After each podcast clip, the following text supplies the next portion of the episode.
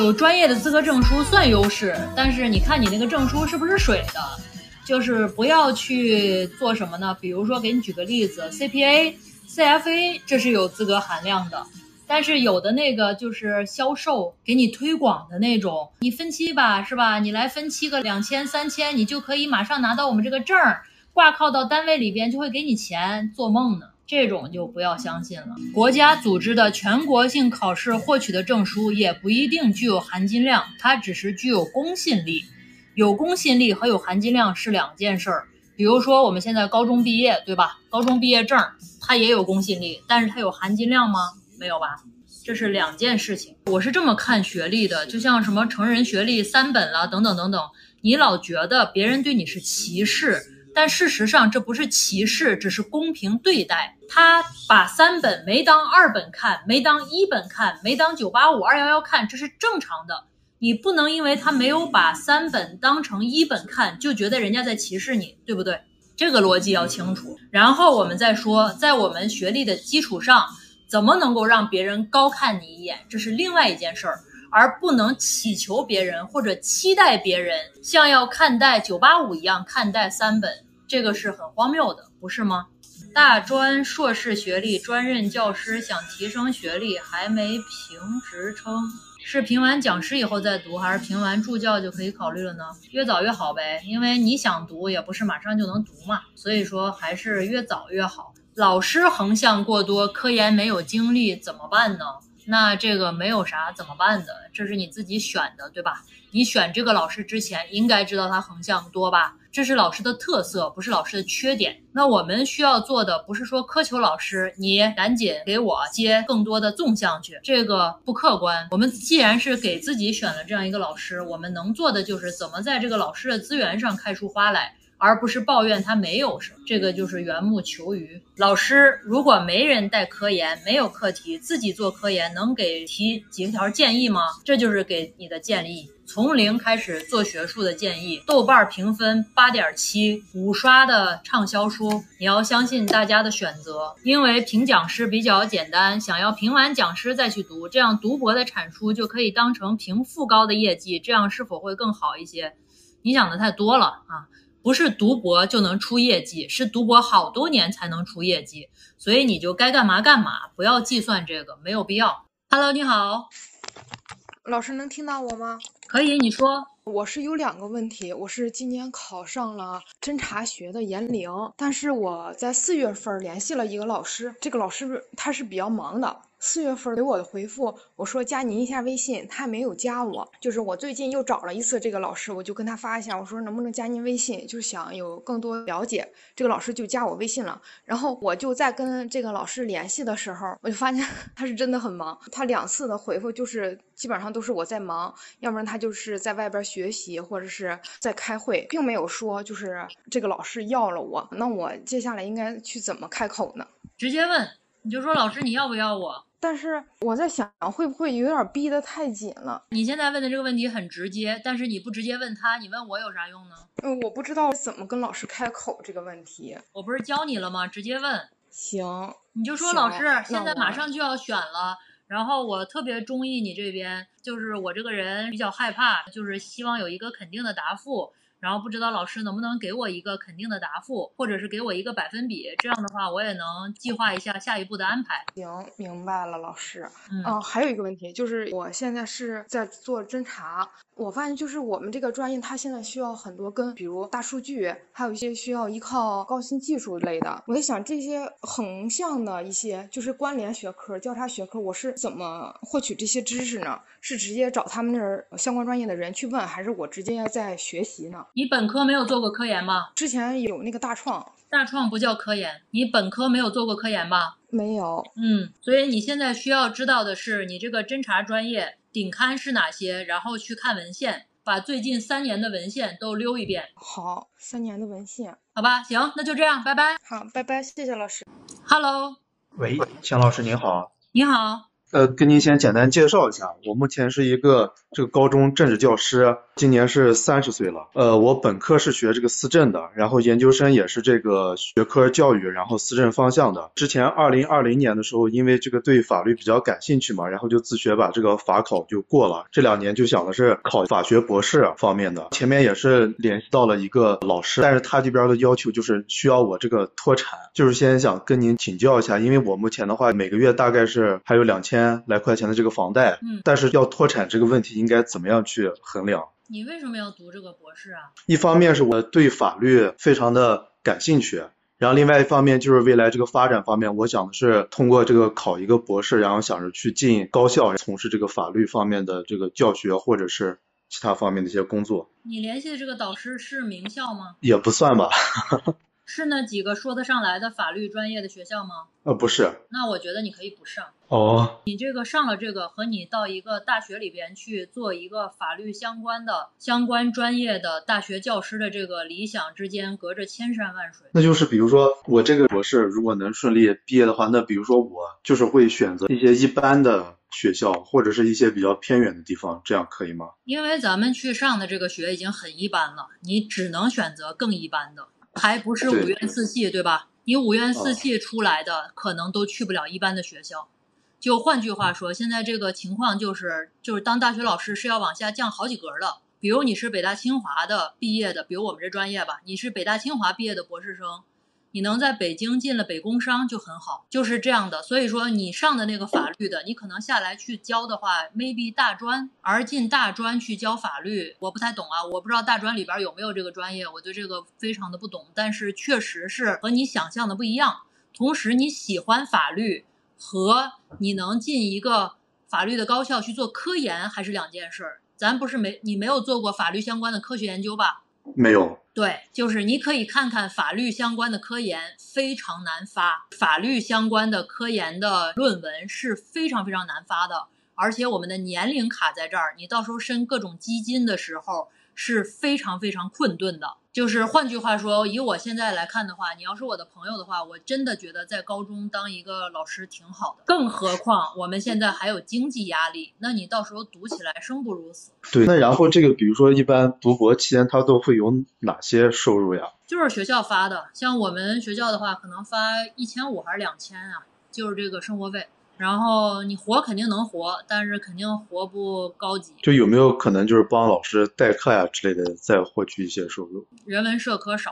好吧，确实是以前也没有做过法律方面的科研，然后这个如果发论文的话，是不是会特别的难？它到底是个啥概念啊？因为好像毕业条件这一块好像是说要发两篇核心。我高度的觉得你现在联系那个老师在忽悠你。忽悠啊！他只是觉得你不会辞职，去用这个拒绝你而已。因为在我看来，你现在没有一点申请优势，他没有道理要要你。所以你千万不要因为他说你就要全日制，你要辞职，就觉得辞了职他就要你了，这是两件事儿。好吧，那确实是这事儿还得更谨慎一些。因为你没有科研经历，也没有科研发表，你看，甚至你都没有看过一篇法学的论文。你凭什么在和法学研究生 PK 的时候占据优势？你跟我讲讲。而且法律这个口径下读书是很卷的，我不太觉得这个老师收不上学生，非得要你一个三十岁的高中教师。对，如果如果这样的话，是不是我还不如读本专业的马克思类的，是吧？嗯，我要你的话，我肯定是读本专业的。同时，您这个专业也是时代的红利。也不能申请上，不一定，因为一样的问题，没有科研经历，但是相对法律来讲，你可能还有点知识基础，对吧？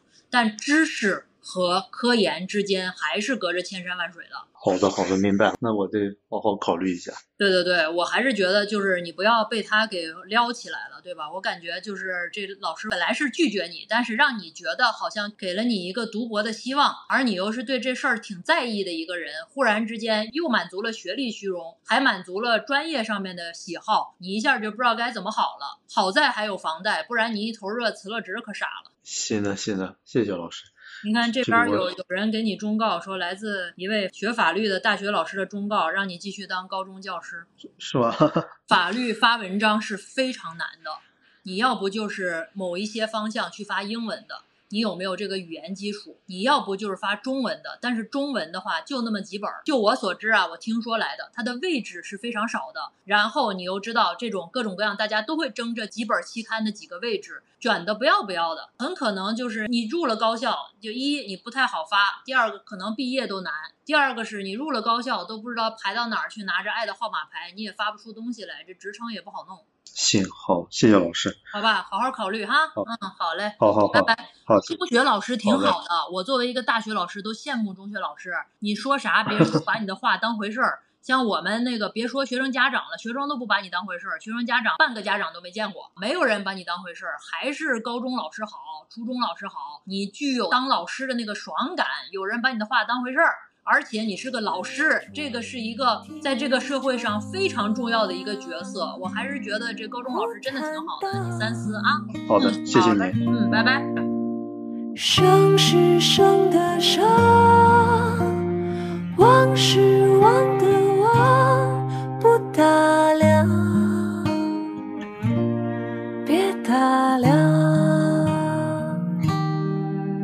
你看花儿多红啊，小花一般散落地上。你看世间朗朗有光照。留了树荫送我乘凉。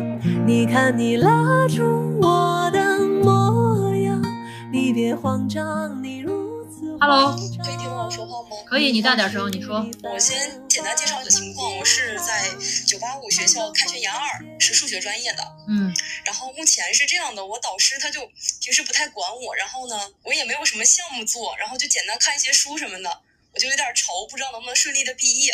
毕业肯定能毕业吧？现在越好的学校都不卡毕业。我一点儿，我主要是想出国读，但是我现在就是因为进展，所以我就是比较迷茫。你这个毕业是肯定能毕业。现在你像我们的话都不卡毕业，都不用发文章也能毕业，外审就行了。就是学校越好越不卡毕业，所以我认为你毕业应该是肯定能毕业了。但是说你有没有科研经历，有没有科研发表，那就是另一回事儿。对呀、就是那我这样的话，要是想申请出国读博，是不是比较困难啊？全奖是非常难的。哦，那如果说我要是不读博，直接找工作的话，是不是就是可以目前找一找合适的实习之类的？对，现在就应该实习。呃，那这个我需要和我导师说一下吗？他也不管你，你也不用管他了呗。哦，我就不知道就是会不会出什么问题，因为我导师这两年都没收学生，就是我上一届包括下一届都没有学生。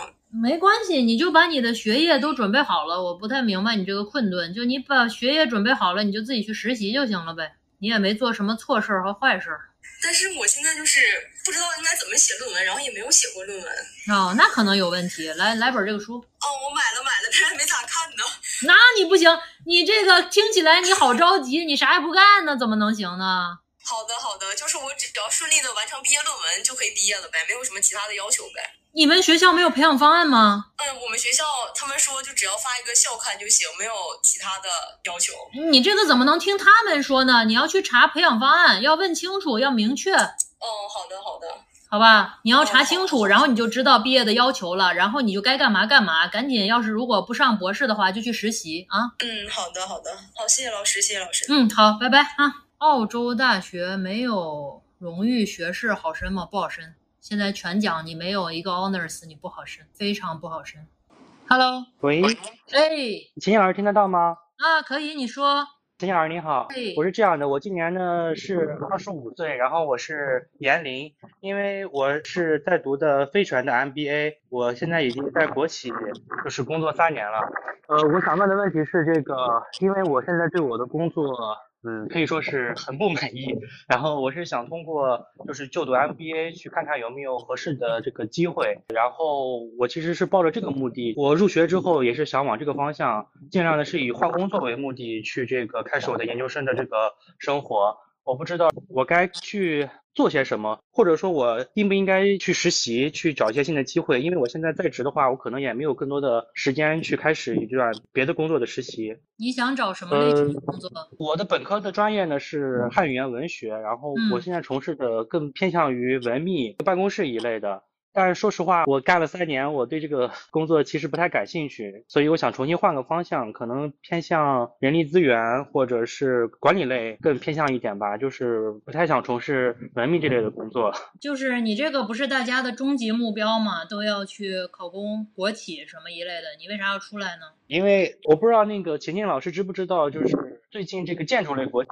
怎么说呢？就是它最近建筑行业处于一种下行期，我感觉。而且我虽然是在国企里面三年吧，但是我基本上有两年半都是在外地，就是在项目部，在项目部那样的生活我也不太适应。因为我就是考上飞船之后，我虽然很大概率会回到我们总部，学校也是跟我们总部是一个城市，但是我我对这个行业和这个国企存在一种比较悲观的态度。而且我们企业的包括工资啊、负债啊这些都比较难看。是，反正你想好这个事儿呢，商业有周期。你既然去读 MBA，你应该有这个基础认知。这个花无百日红。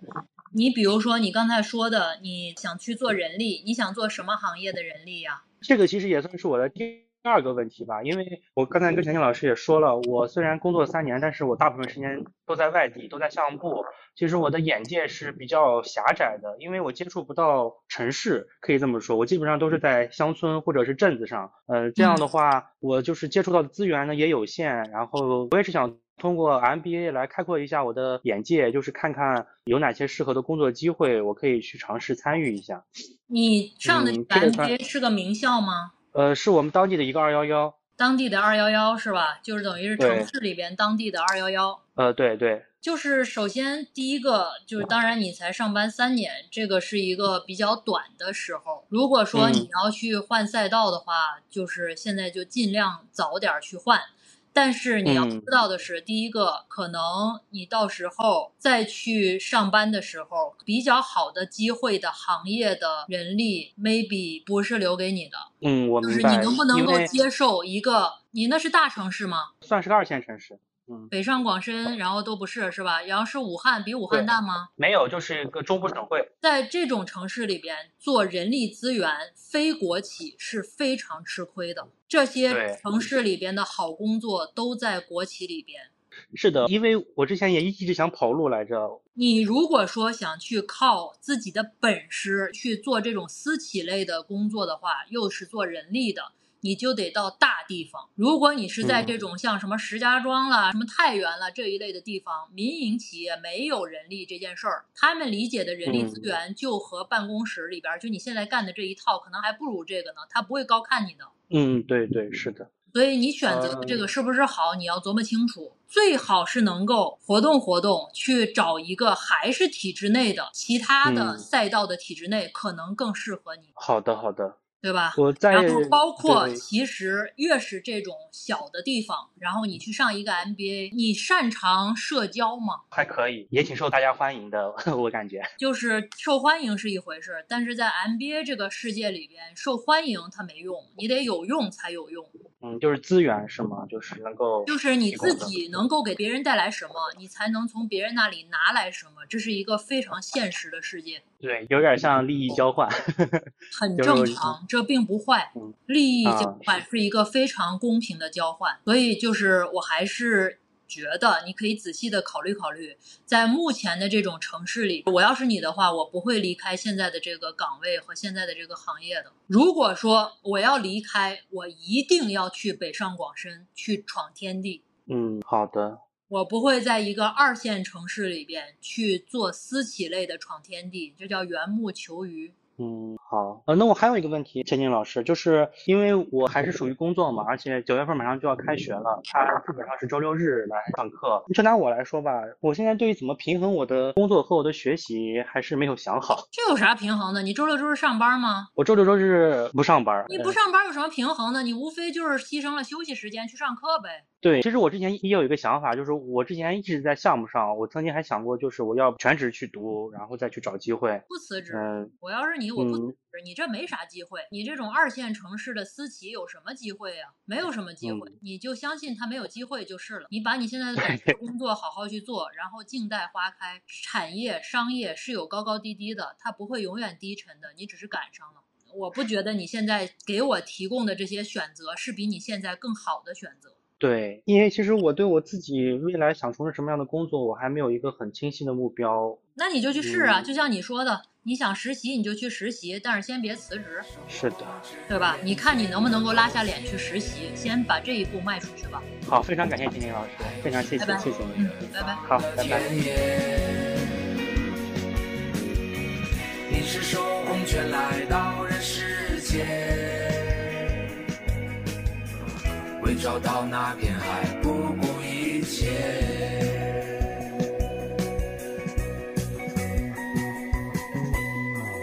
我独自渐行渐远，膝下多了个少年，少年一天天长大，有一天要离开家。看他背影的成长，看他坚持回望。Hello Hello，钱老师，哎，你好我是在那个绿色软件里，就是那个援疆的那个老师。啊，你好，你好。哦，是这样的，就是我到那边也是因为我今年不是申请那个博士，然后是那个艺术研究院的，就没有成功。但是后来考了几次编制也没有考上，然后就决定去援疆。然后和那个院里呢，我们就是简单的说了一下，就是那边说可以走定向的博士，但是院里的主任跟我们说，我们必须得服役够三年之后才会给我们分名额。我现在的规划是在这三年里，我先攒攒自己的成果，可能我想后边再辞职去读全日制的，我还是走这种院里的定向会好一些呢。你能升上吗？就看自己的这个实力了。现在国内挺难的，因为我是设计学，它这个学科呢起步也是比较晚。现在呢，博士博导也只能带一个，嗯，各个学科都是这样的，和起步早晚没关系。一方面不是每个人都能带，另一方面就是他带也最多就是一个。现在各个专业都是这样，所以找一个博士读是很难的。我现在也在考虑要不要出国。我觉得你可以出国，尤其你这个专业。我就现在两手准备吧，因为国内之前我联系了东华和中国艺术研究院的前期，东华那边又很明确的给我说需要排队。我的成果的话也其实也不是特别好，就是一个北核的，嗯，就没有南核的文章，只有一个北核的，然后还有嗯北核的作品，就是和他们比起来，我可能确实是不是特别好，所以可能筛选的时候就没有选中吧。出国吧。那我就先在这边先干着，然后攒一攒成果就申请出国，到时候直接就走，你可以现在一边申请着嘛，就跟人家唠唠。一边申请着，反正一边先干。对，一边申请着，一边弄你的科研，然后看能不能远程去做个什么 RA 一类的。谢谢陈老师，嗯，好嘞，拜拜哈。好，拜拜。老师，我想问一下，想保研的话，如果没有互联网加和挑战杯这些大赛的经历的话，影响大吗？对于复试来讲，影响不大，主要是你看你能不能够在分数上面 PK 掉别人，把那保研名额拿上。专门境外博士申请攻略，哎呀，这没什么攻略，和国内是一样的。你不要把那个外国人看成傻子。你在境外申请不上全奖，在国内也很难申请到全奖，申请到博士学位。说我们不说全奖，是因为我们假设是包的，国外不是这样的。你国外申请上全奖，就这两个现在没有什么难度上的差异。这个上面有啊，怎么去写 research proposal，学术敲门砖是吧？都会让写学术计划，这个怎么写？在第四部分。学术人常见的问题里边的第二章，学术敲门砖研究计划怎么写？我们这个里边都有。硕转博有什么建议？转呗，没什么建议，能转就转。对，你看一下这个书里边，包括这个书里边说的底层的一些筛选的逻辑，就是大家好多时候，比如说刚才你们问那个问题，说什么互联网加没有影不影响保研？这个问题是你们觉得很重要。但是在我复试的时候，我看学生的时候，我挑我的研究生的时候，你有什么互联网加跟我有半毛钱的关系吗？那是个什么玩意儿？就是老师是给自己挑选严格意义上严肃的科研伙伴的，不是看你考了多少分儿，绩点有多高，甚至是好多时候那些学院里边专业排名前几的人不一定能做好我们的这种科研，它是两件事儿。所以这就是老师的想法和学生的想法之间很大的一个差异，这不知道算不算信息差？Hello，老师你好，好，你说，啊，老师，我是这样的，就是我今年是一个二战的一个考生，嗯。我现在就是面临一个学校情况，因为我有想读博，继续往下读下去打算。我本科是一个普通的老师吧，然后我的那个导师就是说，要是考本校的话，他就非常乐意想要我。但是呢，我又想去一些好一点的学校，如果要考本校的话，可能申请会非常困难，我就不知道该怎么选择了。哎，你听他扯呢，你差几分？一战的时候，一战的时候差挺多的，因为第二那你就听他扯吧啊。你差那么多分儿，你还是要保险，就是都二战了，就请不要三战啊，没有意义。你就能考上哪儿考哪儿。就还是考一个稳妥一点的。对，一定要上岸。这二战的时候就一定要上岸，绝不再冒任何风险再去三战。你这个对自己的年龄太不负责任了。如果三战的话，就一定要二战保上岸。上了岸以后再说上岸以后的事儿，再去做科研，再去琢磨是有别的办法的，而不是在这儿反复的去考试玩儿。嗯，好，好吧嗯，行，好，祝你顺利哈。嗯嗯，哎拜拜。谢谢老师谢谢嗯老师嗯，下一个，Hello，老师好，那个我之前连过您几次，嗯我介绍一下我的基本情况。我是去年跟您连的，然后我说我特别想去上海，然后您给我建议说就先去工作，然后考一个上海特别好大学的 MBA，或者是争取保研。然后今年我就争取保研了。我现在是在河北双非，然后我的排名是保二争一，就是嗯有幸能拿到专业第一。嗯嗯，目前我的情况是英语不是很出色，就是刚好过六级，还没到四百五十分。口语也不是特别好，正在练。但是我学术英语还可以，我独立完成过一篇英文的学术论文。在科研方面，我在本科期间在外语学院和经管学院的导师课题组待过，但是写了很多论文没有发出去，因为不太符合老师的要求，他们觉得我这个文章够不上核心，然后就没有发。我竞赛经历比较丰富，目前是拿了五个国奖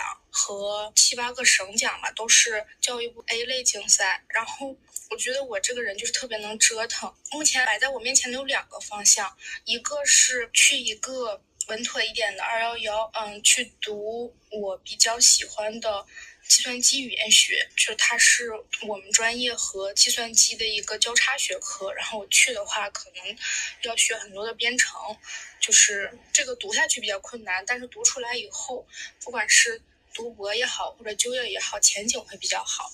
然后我的第二个方向就是去九八五的汉硕，汉语国际教育，嗯就是出国当志愿者，对、嗯交流的志愿者。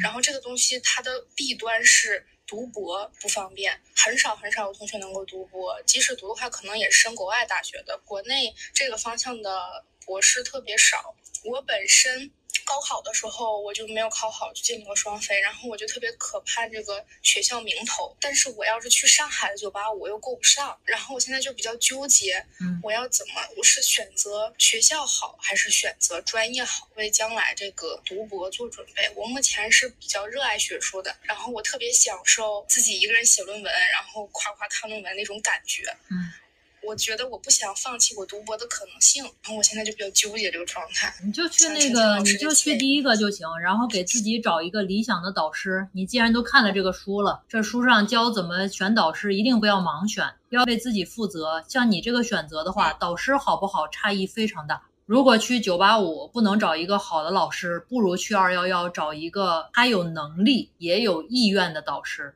他得有审美观和能力。换句话说，他得有科研能力。他 push 不 push 你，那是一个非常表层的一个选择。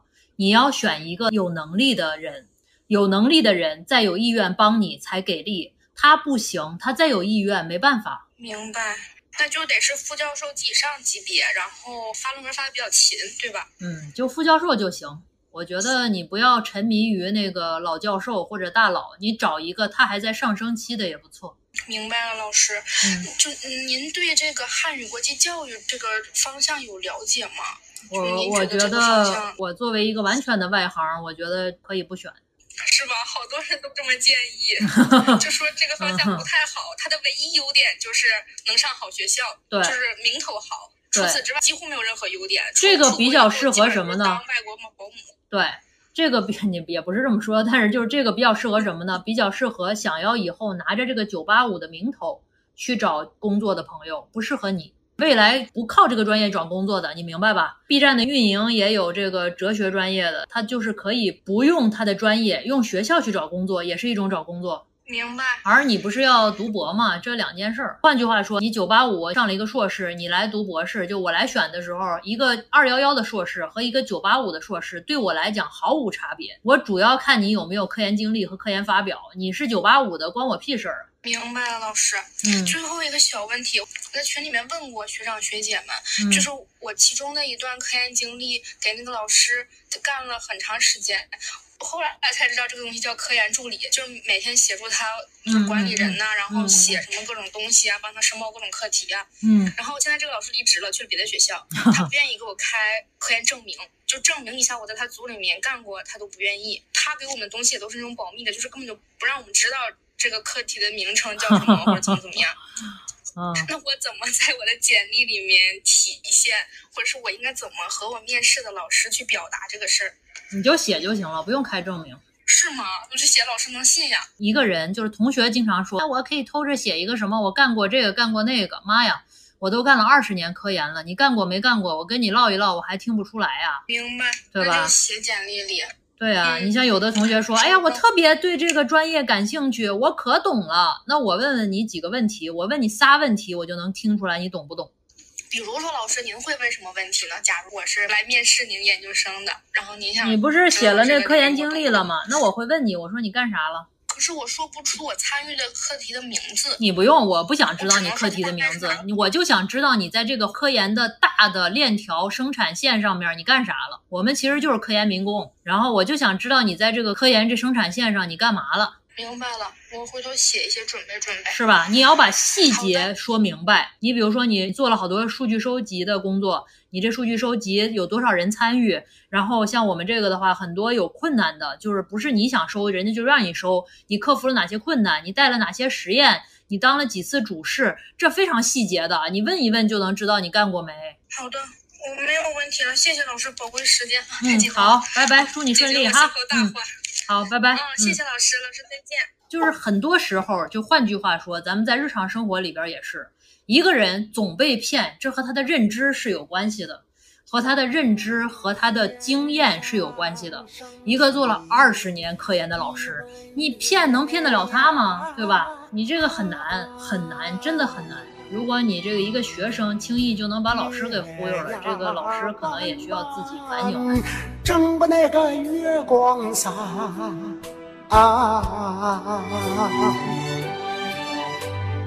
人都管月牙儿叫月老，月老儿转把转把那个红线儿扎，红线儿扎紧两颗心，两颗心为啥就不在那个一疙瘩呀？啊啊啊啊！老师好，能听见我的声音吗？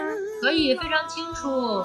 老师你好，我是您的粉丝，超级超级喜欢您。就是我之前其实，在您的视频下面评论过我的情况，但是嗯当时说的太模糊了，所以想借这一次机会来说一下。我是一名在编的小学美术老师，本科是设计学，但是呢，因为我特别想考研去换一个专业，第一个原因是因为我的兴趣，第二个原因是因为我现在在的学校。我觉得不能给我提供我想要的平台，嗯，就是去晋升、评职称、排队这种现象。嗯第三个呢是，呃，我其实是有一点理想主义的，就是我教那些孩子，我希望能教一些我们中国的传统文化。但是呢，我本科是设计学，我教的时候我就会感觉我在误人子弟。虽然我可能对比他们来说，我是懂一些，就是中国美术史的方面。我想听一听您的建议。那你以后读了这个研究生以后想干啥呢？我其实还是想偏向走教育方面，但是我并不是一定要去这种公立的学校。公立学校其实挺好的，尤其是现在这个，就是你在体制外去做这种，你是属于什么？是音乐还是美术？我是美术，美术是吧？其实挺嗯不好干的，我不知道你了解过没有？嗯，呃，了解过机构吗？还是什么？就是体制外的美术老师、美术教育。嗯，了解过，因为我也有同学在做，确实他们教的可能更想让家长看见效果。就是他也不一定能达成你现在所谓的理想化。所以说呢，如果说你想读书的话，我比较建议你去读一个非全的研究生，这样可能比较适合你。老师，但是如果读非全的话，就是像我这种完全没有办法去跳平台。你要跳到啥平台？就是我算异地编制，而且还是算乡村的，我想去一些市区里。嗯，那这倒是也是个可能，就等于你现在不是在市区里边，你想跳到市区里边的公立小学是吧？嗯，是的。好，那可以，那就去读吧。然后，那你就选一个地儿，选是当地的比较好的师范，就是在哪儿上班就在哪儿上学。嗯，我还有一个问题，我平时经常会听到一些问题，就是关于我的父母，还有周围的朋友，包括一些同事，他们都遇到，就是说读完研二十六、二十七、二十八了，甚至更大的年龄，就是导致我有时候会有一种很严重的年龄焦虑。我想请问一下您对这个的看法，或者我怎么去减少这个对我的影响？你未来是去一个什么城市去工作？呃，我想去江苏的南京、苏州之类的，不是。你从小长大的地方吗？我家在江苏的盐城啊，是换了个地儿。对对对，相当于三线去一二线城市。嗯，明白。就是年龄的焦虑和你个人发展是有关系的。怎么说呢？你个人在一个年龄层上面发展的越好、越完备，你的年龄焦虑就越低。不然这个东西只能自己想开。嗯，好的。嗯。就是它确实存在的，而且这个世界对于普通人挺残酷的。他就是拿着那个镜子在放大镜在审视你的每一丝每一毫。你摆脱了这个漩涡，你就不会被它去牵制。但是对于年轻人来讲的话，尤其难。是的，就是有时候能说服自己，但是有时候并不能够这么样。对，因为很多时候你这个年龄的焦虑还和这种社会上的期待是有关系的，它嵌套着你一系列的安排，比如说你的择偶啦、生育啦，包括工作啦，这些东西都看年龄的。所以这个焦虑是很正常。嗯，好，明白了。我要学会和焦虑自洽。对，就你既然做了一个决定，你自己也知道这个东西是和你就可能和大人们说的所谓什么年龄做什么事儿嘛，对吧？你既然没有符合所谓的社会期待，那你就是自洽就得了，然后忽略他们，只能是这样。好的，明白了。好，好，谢谢老师，拜拜，再见。嗯嗯，好，拜拜。Hello，钱老师可以听到吗？我是空空。啊，你好，陈老师好，很开心又连上你了。就是我是问那个您和自我贴合了多少的那个，然后您说自我贴合了大约有百分之七十，我想请问一下，那您为什么还有百分之三十的自我贴合不成功呢？因为我都不完全认识我自己。嗯，对，自我探索是一个永无止境的路，可以是这么说吗？对，就是我们经常说希望别人去，就是你咋不懂我？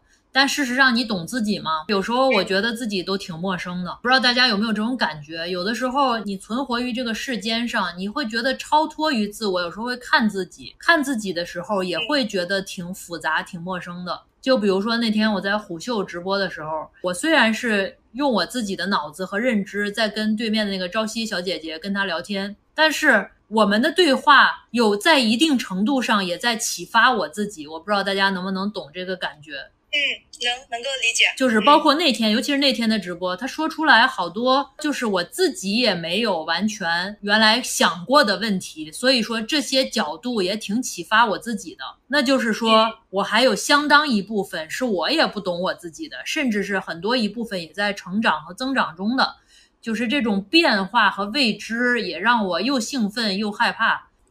三线城市异地教师编，哎。看那城市好不好呗？你喜不喜欢那个城市？是不是？Hello，老师你好。哎，你好，我是想问三个问题，一个跟学术相关的，然后一个是感情相关的，其实还挺疑惑的。嗯、我们先来问那个 学术吧。我现在的想法是，我本科是二本，然后研究生考到了西北农林科技大学，然后再做实验，想读博，然后尽量能进体制内，能找教职就找，不找的话就进那个体制内这一类稳定一点。嗯嗯嗯、然后我不知道我还有没有努力的空间，因为我本科是个二本的话，会非常限制我之后找工作这一类的，所以我在想我。我到底有没有这个必要去读博。但我个人是很想读博的，因为我想去看更大的世界，想去看看别人在做什么，一些前沿在做什么，是这样的。然后就不知道我现在努力的方向就是有没有必要。你是一定要是，因为刚刚听陈老师你也说了，就这个找教职非常非常卷，基本上就是要下好几个档次的。不，你是另一件事儿。那个，我问问你，我不问知道我还有没有读博的这个必要了，对想对对对对请教一下强对，我问你个问题，呃，就是我说你未来是一定要去找教职，找这种什么二幺幺九八五的教职吗？还是普通高校什么都可以就是有编制的公办的，我的目标是这样的。？OK，那你就读吧。嗯，行，然后还有就是关于情感类的问题，就是我好像没有办法平衡我谈恋爱跟搞学术，就是就说白了，可能有点就是平常大家说的那种恋爱脑。但是我知道我的主要任务其实是做科研嘛，我其实有点无法平衡，感觉有点控制不了自己关于感情方面的东西。你是现在有感情还是没感情啊？有，那你就让他跟你一起学但是习嘛。嗯，因为这个困惑，然后我给分了，就前两天分的。哦，那就是没有，没有非常好，重新找，找一个和你一样热爱学术、喜欢一起自习、一起学习、一起做实验啊，一起互相 打气的人，对吧？那行，然后还有一个感情问题，就是感觉我感情问题经历的感情可能比挺多的啊较少，然后我朋友对我的男朋友就不是很满意，好像所有人都是觉得这个不太好。那这个让他滚出去就觉。得我总觉得我容易被骗，太单纯，就是这个怎么整？那你不要管他们，你那是你自己找的，你自己又不是一个弱智，是吧？为什么要让他们说你呢？你就是你要让制止他们评价你的感情生活。好嘞，谢谢强老师。好好，那我就继续努力搞学术好了。对，反正已经分了嘛。你一方面努力搞学术，另一方面你就拿这个咸鱼书，在你们的自习的时候到处出现，然后下一步就会有一个男同学走过来，哟，你在几门啊？是吧？然后你说，哎，我在五门儿，哎，你比我入前门还早啊。然后这个是吧？哎，你你觉得我我哪一步啊？二门儿觉得这一步二门啊儿五门儿都在。然后你看你二门五门都在，你就可以跟他开启了。然后他肯定也是一个爱 学习，我买了三本儿。买了三本，你看正好留一本给他，对不对？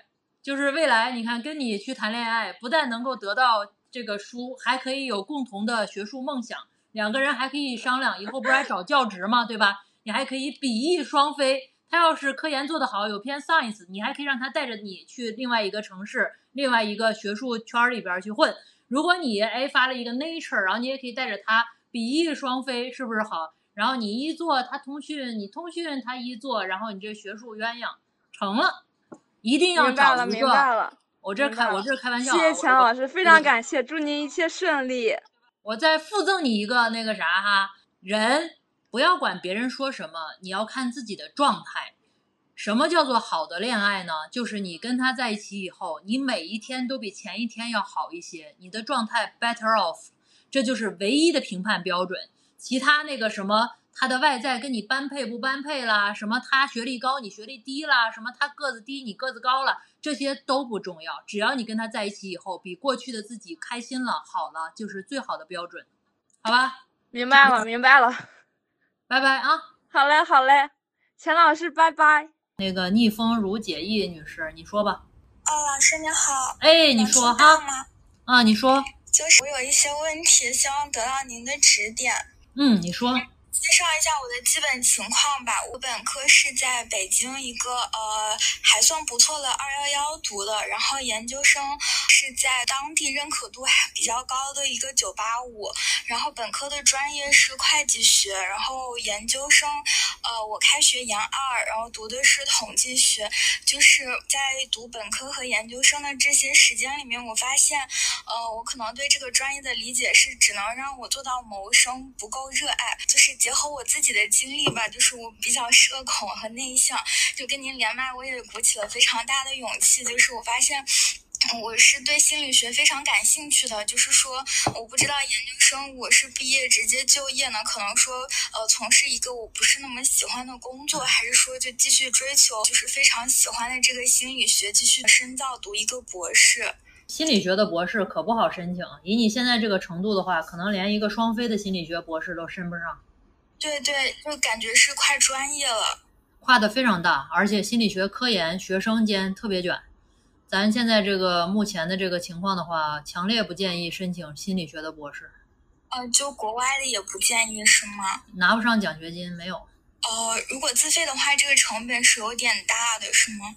没必要啊。咱拿那钱买个房子怎么样？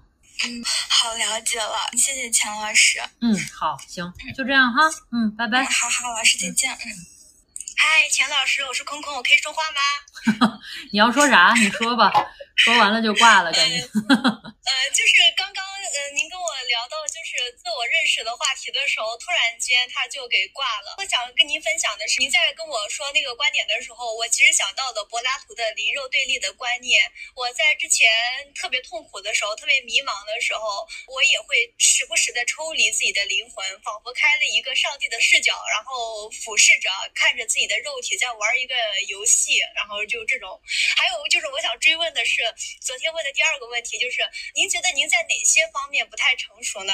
非常多方面不成熟啊，还在哪些方面？非常多。嗯，好吧，我还有最后一个问题，就是您有特别敬仰或者说想成为的人吗？想成为的人，我不想，我就自己就挺好。那您在二十岁的时候，就是有过所谓的榜样之类的吗？我刚刚在那个评论区发了一个您看起来可能会很肉麻的话，就是我觉得不只是我啊，很多的朋友们可能都是在以您现在的样子来以模板。进行我们现在二十岁自我画像的描摹。呃，我在高中的时候，我的班主任经常说一句话，就是三十岁之前的样貌是父母给的，三十岁之后的样貌是我们自己画的。我特别喜欢这句话。